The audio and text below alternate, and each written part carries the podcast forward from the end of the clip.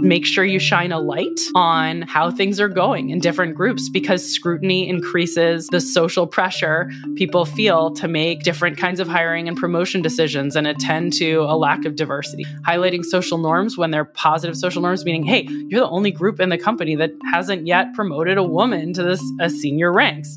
That kind of scrutiny and those kinds of social norms matter. Welcome to The Ripple Effect, the podcast that takes you on a journey through the minds of Wharton faculty. I'm your host, Dan Loney, and in each episode, we'll be diving deep into the inspiration behind the groundbreaking research that Wharton professors have conducted and exploring how their findings resonate with the world today. We'll be covering a diverse range of topics, bringing you the latest insights and knowledge that you can apply to your life and to work. So get ready to dive into new ideas with the ripple effect. You know that phenomenon where you stop noticing the smell of your own home? Maybe your roommate or your partner smokes cigarettes and you've gotten used to living with the scent day in and day out. But all it takes is a long vacation or a visitor to comment on it, and suddenly you realize just how strong the scent actually is.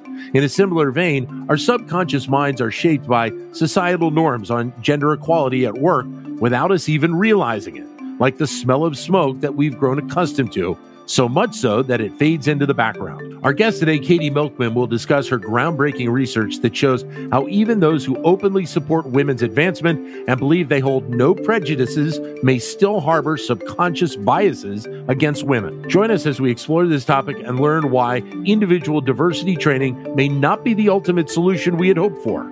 Instead, Katie suggests that systemic change is necessary to create long lasting progress towards diversity and equity. So, without further ado, let's get into today's edition of The Ripple Effect.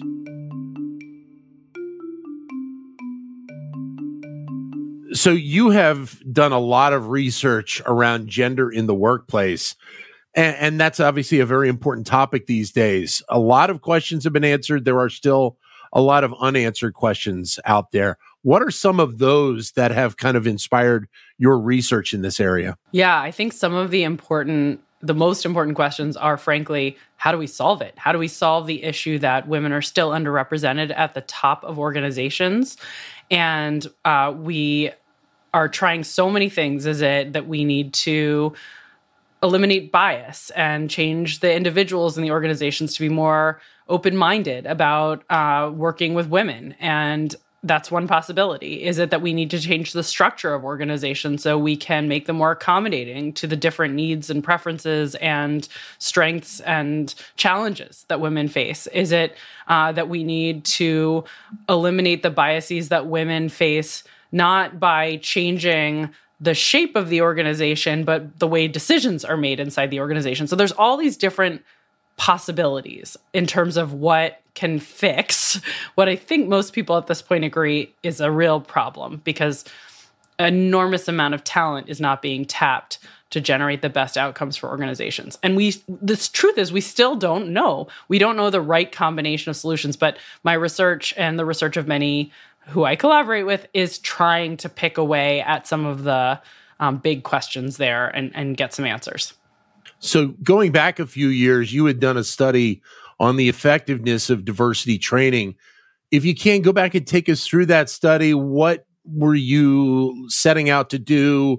What did you learn? And, and really, particularly about how these programs affect women? Thank you for that question. This is a really exciting project that I got to work on with a massive team uh, at Wharton several years ago. And it came about because at the time I was co directing the Wharton People Analytics Initiative along with Adam Grant and Angela Duckworth and Cade Massey and others. And the four of us in particular felt that one of the most pressing questions in people analytics that needed to be answered was whether or not these diversity trainings that so many organizations were pouring money into were adding value. And also you know could we build one that was really effective? That was our real goal as well. Let's let's prove whether or not this works and let's build the best version of a diversity training we can given what we know about the science of discrimination and bias in organizations. So um, we found first of all, an incredibly brave organizational partner. It was a, a, Fortune 500 company that was ready to team up with us and do this project. And the reason I call them brave is because it's a really challenging thing to do as an organization to open yourself up to testing uh, to see whether or not there's potential gender bias and if you can combat it in your organization it opens you up to lawsuits. And a lot of organizations are not brave enough to team up with academics and do that kind of science. So we found an amazing partner. Uh, we had a at the time first year phd student passionate about this topic edward chang at the wharton school. Now he's a professor at harvard business school. We're very proud of having mentored him and the amazing work he did leading this.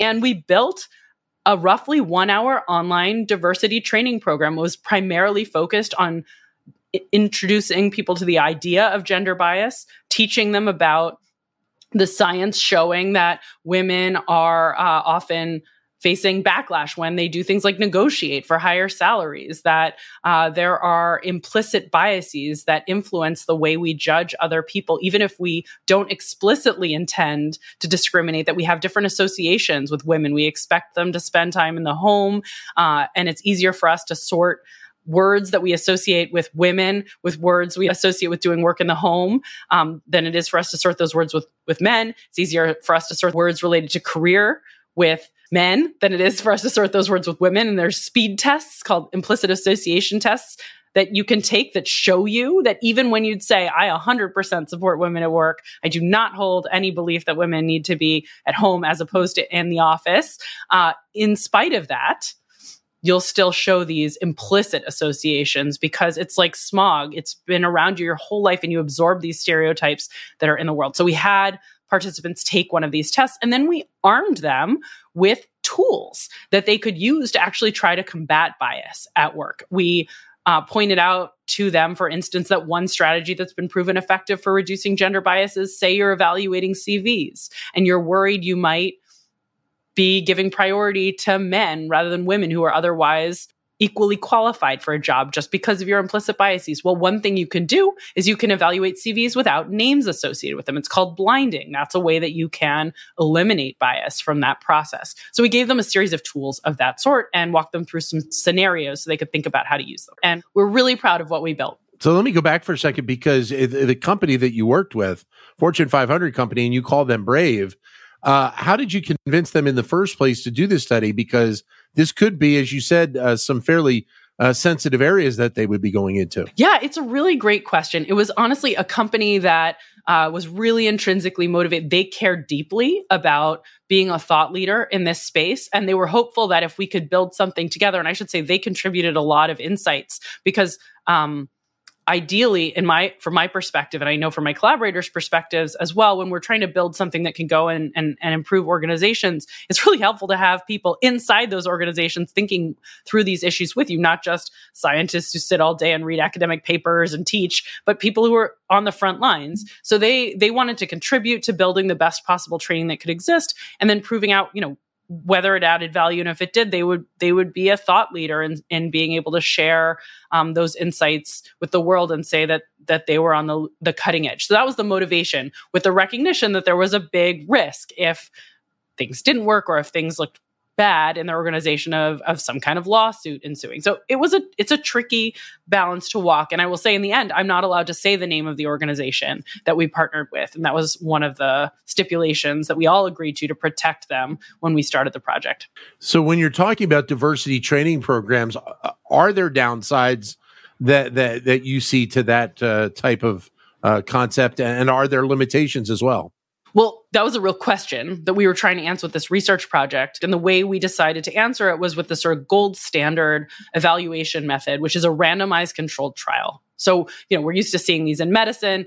People are randomly assigned to get a new medication or a placebo drug and then you see did the, does it work? You know did the people who got the medication have better clinical outcomes than the people who didn't? Well we do the same thing in this context but with the diversity training. So thousands of employees from this company were signed up for a training and then we actually randomly assigned whether the training that they went through was our diversity training program or an unrelated training that taught them other managerial skills. And then what we did is we had a number of different measures to evaluate both groups after the different trainings they'd gone through and see whether or not there had been a positive effect of this diversity training. Or you know do the folks who'd gone through the diversity training look no different than the people who hadn't? That was the key question. And we measured a number of different outcomes. We looked first at attitudes at the end of both programs, both the diversity training and a placebo training program that focused on entirely unrelated material, we asked people questions about their attitudes towards women in the organization and in general, and and you know ways of supporting them. We had some little scenario questions where we asked, in this scenario, you know, how might you try to problem solve? And the scenarios related to supporting women. Um, so those that's a simple sort of attitudinal or scenario based way of evaluating whether the training had an impact. But we also really cared about downstream consequences. Would women be treated differently in the organization? Would people uh, make more of an effort, for instance, when they had an opportunity to nominate women for awards? Would they be more willing to mentor women when mentoring opportunities came up? And so we had a number of different measures where we looked at exactly those kinds of outcomes mentoring signups, award nominations, and even what we call an, a, a, little audit experiment where people, an email went out and invited people to uh, offer support and information to a new female employee at the company or male employee. And we looked at was there a difference in the willingness to support new female versus male employees as a function of whether you'd been through the training or not. Okay, so these are all different measures. And the question is, what did we find? Does it backfire? Does it work? Does the diversity training produce the outcomes we had hoped for? All right. I wish I had a really simple answer for you. If I had to boil it down to one thing, I would say diversity training wildly underperforms expectations, but it's subtler than that. So, um, on average, we see that it has bigger effects on attitudes than on actions. Very little evidence of movement in terms of behavior. In terms of um, the attitudinal lift, though, uh, we do see that it's having an impact, particularly on those who uh, the subpopulation they belong to suggests they had more room for growth because the average attitudes in that subpopulation started out lower at baseline. Um, this means it's helping maybe change the attitudes a bit more for uh, men in international settings uh, in particular. How about behavior change? What I think is really interesting about the behavior changes was actually the opposite. So the people who whose behavior was shifted most tended to be the people whose attitudes were most aligned to begin with with the training. Um, in fact, women are the the group that ended up changing their behaviors the most. But one of the interesting things is that some of the behavior change we saw was not the kind we were expecting. So we were expecting to lead more people to sign up to mentor women if they'd gone through the training, for instance. And we do see that. But we actually also saw women looking for mentorship themselves at a higher rate when they'd gone through the training, which was really interesting. So, one of the key results, and PS, this also happens with minorities who go through the training, is that we may, through the training, have made it more salient to women and minorities that they needed sponsorship. That there were threats to their success in the organization and they needed to look out for themselves and find other women and minorities to support them that's not normally what we think of as the goal of a diversity training, right? The goal of a diversity training is how do we ensure that our workforce, um, particularly those in positions of power, are providing more support to women and minorities. Instead, what we're doing is alerting women and minorities to look out for themselves. So it's not necessarily a, a bad result that may be beneficial, but it's not the intention of the program. It's it's not the reason that billions of dollars are being poured into these kinds of uh, programs at, at companies around the world. So I guess there is part of this that a lot of people will think about the quote unquote fixing the people. But I would think there's also have to be a focus to a degree on fixing the system as well, correct? Yeah, I think that's one of the most important takeaways from all the work that I have done and all of the work I have read in the last several decades of blossoming amount of research in this area of how do we increase diversity in organizations that when we try to fix people and say, you know, we're just going to make the managers better at treating women and minorities with respect, or we're going to make the organization friendlier um, by by changing um, the way that we talk about diversity. These solutions I'm put, I should put solutions in air quotes there. These solutions generally have not lived up to expectations.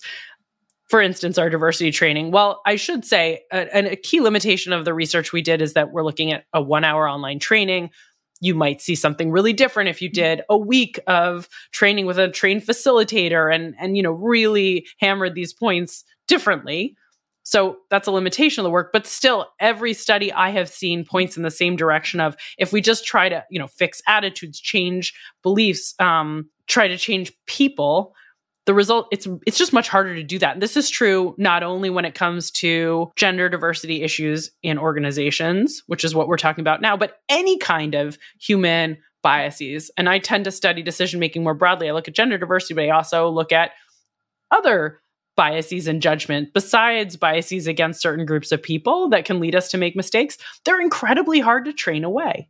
What we find in both situations is that works what works much better than training is changing systems so systems support better decisions. And and that's really what we're finding time and again. Don't fix the person, fix the system they're embedded in so the system is more is better structured to support the outcomes we want to see. And I can talk more about what that means exactly if you'd like. Well, and, and can you also uh, talk about this concept of isolated choice effect and and how that does work as well. Yes. So this is an example of changing systems as opposed to changing people. And it's a project that actually I just want to highlight. Uh, we just talked about this wonderful doctoral student from Wharton who came in as a first year, led this amazing team um, and, do, and testing the value of diversity training. His name is Edward Chang. And Edward also uh, is one of the co lead authors on um, this work on the isolated choice effect, along with another former Wharton PhD student, Erika Kyrgios, um, who's now a professor at Chicago Booth. So the folks who were training and doing this work are now thought leaders at all of our peer institutions, which just makes us incredibly proud. So um, Edward and Erica led this project along with Aneesh Rai and myself, where what we were trying to do is figure out whether or not we could restructure the way that selection decisions are made to improve outcomes for women what do I mean by selection decision? So you can think of a selection decision as who am I going to hire for this job, or who am I going to put on this prestigious uh, committee or panel, or you know put up in front of my organization and highlight as a as a star. So who is going to get selected for opportunities that are important? And and one way we could make those kinds of selections is normally when we think about promotions, hires, we can make those decisions one at a time, right? We have at the Wharton School, we hire a bunch of new faculty every year. And, you know, we often will have a separate search for each and every faculty hire. You know, now we're looking for someone in marketing. Now we're looking for somebody in operations. And we're going to look for one person the spring in operations, another person in the fall. So we isolate those choices one hire at a time. But another way you can make choices and hiring decisions is actually in sets. You could say, we're going to have a cluster hire. We're going to hire five new faculty in this department right in the spring. We're going to hire, um, or we're going to put five people in, in, this award category as opposed to one at a time. So we have options because any organization that is growing is, you know, it has opportunities and they can be clustered or not. And what we hypothesized is that when people hire or promote or select people for opportunities one at a time, they focus on just the attributes of the person in front of them and don't think globally about how that person is contributing to the diversity of the organization. They're just looking at the one person. Um, that's their focus. When they hire in sets, our hypothesis was they're going to, because of the nature of the set, attend to what the group looks like. Right. So if I hire five people in a row at the Wharton School, one at a time, I probably don't even notice how those five people look at it as a group because I'm zoomed in looking at the candidate set and choosing, oh, this is the person I think is best for this role, this role, and so on. But if I hire five at a time, instead I'm thinking, wow, oh gosh, how did I end up hiring five people who were all from the exact same university and the exact same, have the exact same, you know, dissertation advisor? Uh, they all look the same, you know, they all walk the same and talk the same. I might notice if there's a lack of diversity because hiring in a set forces me to attend to that. And that is what we found in study after study. Actually, when we randomly assign people to make selection decisions one at a time versus in sets, people so- select more diverse pools of candidates when they're choosing from exactly the same applicant pool for each hire.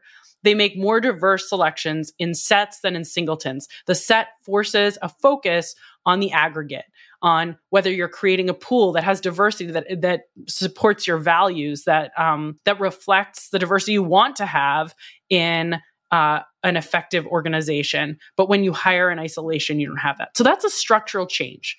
It's not, I'm not changing the people who are making hire decisions, hiring decisions. I'm not training them. I'm not suggesting to them to focus on diversity. But what naturally happens when we look at sets is we think about diversity. And when we look at singletons, we don't. And PS, this is something that's been known for a while when people make product choices, right? You're you're ordering snack, you know, you get to order 5 days of lunch for the week ahead all at once or you order it Monday, Tuesday, Wednesday, Thursday, Friday. People order more diverse menu sets if they're choosing all at once because they're like, "Oh, I don't want to have salmon every day." But if they're if they're ordering every day, they pick the same dish every day in and day out because they're they're focusing just on that one choice. So it's interesting that the same phenomenon that would lead to different behaviors when we're thinking about products also leads to these different patterns of hiring behavior that can be so important if you want to create a diverse organization. You've also looked at how social norms uh, affect uh, group composition and tend to contribute to underrepresentation of women. What did you find happening there? Yeah. So you will laugh because yet again, guess who was leading this work? My amazing former student, Edward Chang, who's now a professor at the Harvard Business School. So I, I, do a lot of work with doctoral students on this topic. And Edward was an incredibly productive um, student who really is passionate about understanding gender diversity in organizations. And we had a, a great series of collaborations. Um, this is actually, though, I have to say, this is a project. The idea came from my husband. So I just have to give him a shout out. He's a physics professor here at Penn. And he said to me, Katy, I have noticed that it seems like when a physics department decides they lack gender diversity, they panic. They put a whole lot of effort into a hire finding stealing a woman from another top institution. They get one and then they breathe a sigh of relief, say our problem is solved, and they never think about it or talk about it again. And he said, Does that happen? Is it just like are people just trying to grab tokens and then they they put a checkbox and they quit? And I said, you know, that's a really interesting question. I have this amazing new doctoral student. His name is Edward Chang. Let me see if we can come up with a way to test your hypothesis. But in a, a setting that we think might be more consequential even than academic physics departments, um, we decided to take it to the boardroom. And what we wanted to do, and this is joint work, I should say, with um, Modupe Akinola of Columbia and Dolly Chugh of uh, NYU, is we grabbed the universe of data on on who sits on corporate boards at Fortune 500 companies. We actually also looked at for, the Fortune 1500 in the study, but we zoomed in particularly on the Fortune 500 in some of the analyses. And we looked for at the distribution of the number of women on boards. And we realized that if there were cliffs in that distribution, meaning if there was a point at which you could clearly see a giant discontinuity in the representation of women, that might suggest something about organizations satisficing, trying to sort of reach a specific point and then quitting on their efforts to achieve diversity uh, in the boardroom, along the lines of my husband's hypothesis uh, in physics departments. So we actually did something that I, am very proud of. We, we created this little simulation. It's like taking all the board directors and, and all the Fortune 1500 companies and playing musical chairs with them. And we'll say, you know, imagine there's no these are the people who are on boards and we'll even you know if people are on multiple boards we'll keep them on multiple boards but we're going to resort them and reshuffle and we'll do it a thousand times and we'll figure out what would the distribution of women look like if this is how boards were created with no attention to the uh, diversity just taking the people who are available and and shuffling them randomly and then we're going to compare that random shuffle to what we actually see and see if it looks like there's any contortions, any cliffs suggesting a magic number above which boards stop making an effort to achieve women. And when we compare the two distributions, the, the musical chairs that's gender neutral and the reality, we see a huge gap. The huge gap is actually not at the magic number one, it's at the magic number two. So boards, you can see this giant discontinuity. Boards are racing to get exactly two women and then they stop trying. There's a, a giant drop off relative to what you'd expect if they were just, you know, seating women uh, at the same rate as as any other member of the population that's out there and available for board seats. And interestingly, when we do a historical analysis, we can go back in time with our time machine because boards the seated who's seated on boards has been tracked for ages.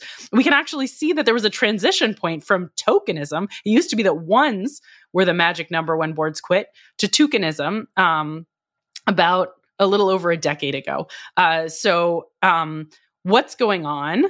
You might be asking. It turns out the social norm at this point is most boards have two women. That's the average number. And if you have less, uh, you are deviating from all the others and you might be called out in the media. And uh, you might be you know la- labeled the kind of company that's not supporting women and putting them on your boards. And so we actually see that um, companies that tend to be more scrutinized seem to show this cliff to a greater degree. Companies of the fortune 500 which are particularly under the microscope more than the 1500 show a greater degree of this bias. And we ran little experiments where we showed when you're choosing who to add to a group outside of the boardroom, right? Just any sort of selection decision. Social norm information is very salient and leads to these kinds of clustering effects. Nobody wants to be the outlier has fewer women than usual because they worry that um, that will yield you know negative repercussions. So i think this is another really interesting finding and what's important about it to me is what it shows is the power of scrutiny. That one of the reasons that organizations especially at the highest levels are attending to diversity and and and making an effort is they don't want to be called out. And that gives us power because if we as a as a community we as a society um, want to see greater diversity, then we need to continue to um, point out when organizations aren't achieving it. And that is highly motivating and leads them to better behavior. Now, does that mean that we're going to see some bizarre actions as a result, like clustering and sort of everybody else has two, so we're okay if we have two? Yeah, it does. Um, but net net, it means that the pressure and the scrutiny are working, and we're seeing this upward pressure continue. And the number of women on boards, the average keeps creeping up. And just as we saw a tipping point where eventually um, tokenism gave way to twokenism, hopefully we'll get to the point where it's humiliating to have a board with uh, less than three women. And we need to put the same pressure, I should say, in terms of board diversity, in my opinion, on minority representation. Uh, so I think we're doing better with gender representation and creating that scrutiny right now than than we have with um, creating scrutiny around minority representation. So, what then should organizations do in, in terms of confronting gender bias? What are the recommendations that you believe they should consider? Okay, I have a few recommendations. So, one thing I want to start with is I don't think you should use diversity training as your solution. That is not going to fix your problem.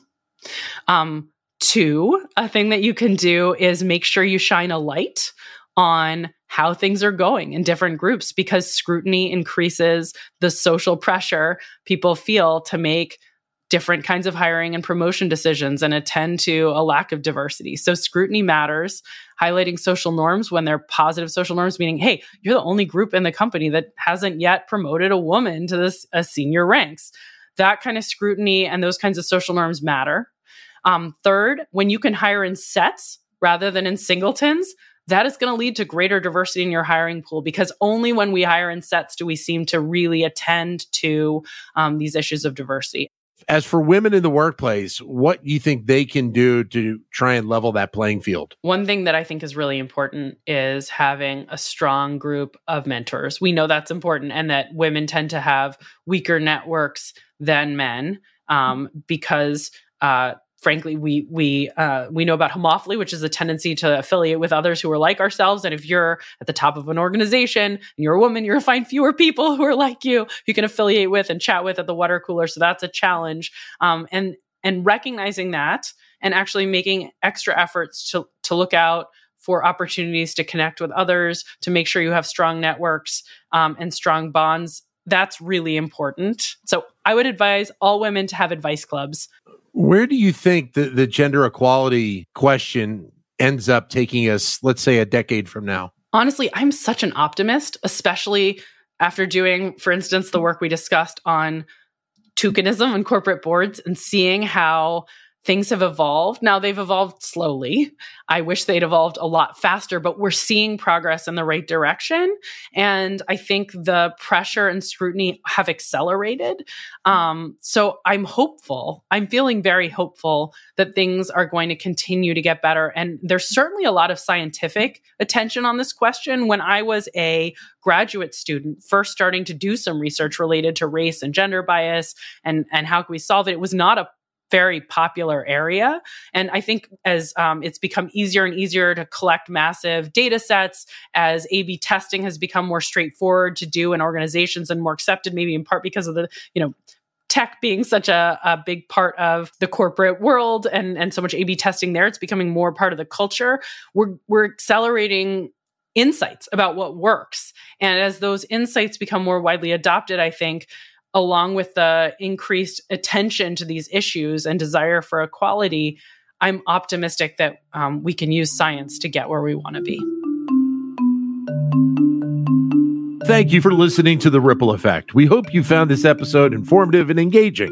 Don't forget to subscribe and leave us a review so that we can continue to bring you the best insight from the Wharton School.